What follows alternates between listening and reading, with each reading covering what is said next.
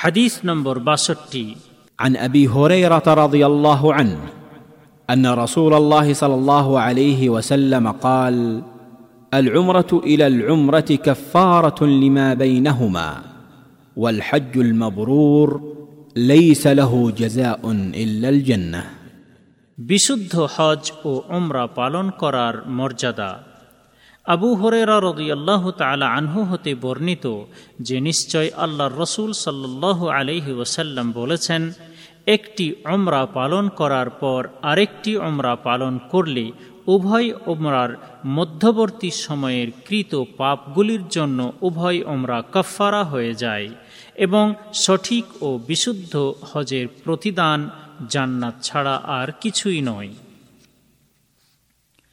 শাহেহ বুখারি, হাদিস নম্বর এক হাজার সাতশো তিহাত্তর এবং শাহেহ মুসলিম, হাদিস নম্বর চারশো সাত্রিশ হাইফেন বন্ধনীর মধ্যে এক হাজার তিনশো উনপঞ্চাশ। তবে হাদিসের শব্দগুলি শহীহ বুখারি থেকে নেওয়া হয়েছে।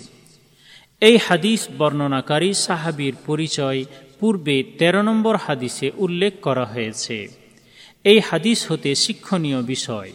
এক এই হাদিসটির দ্বারা প্রমাণিত হয় যে বেশি বেশি ওমরা পালন করা একটি মুস্তাহাব বা উত্তম কর্ম। কেননা, একটি ওমরা পালন করার পর আরেকটি ওমরা পালন করলে উভয় ওমরার মধ্যবর্তী সময়ের কৃত পাপগুলির জন্য উভয় ওমরা কাফারা হয়ে যায়।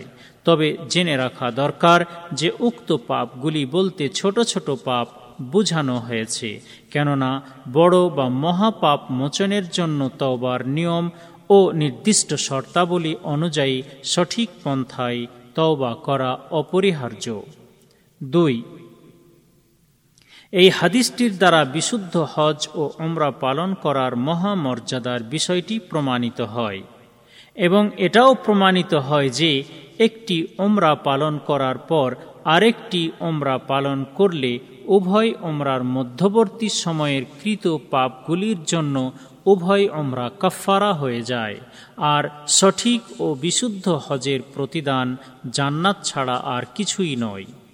তিন, সঠিক ও বিশুদ্ধ হজ বলা হয় সেই হজকে যে হজ সম্পূর্ণরূপে ইসলামের শিক্ষা ও তার নিয়ম অনুযায়ী সম্পাদিত হয়।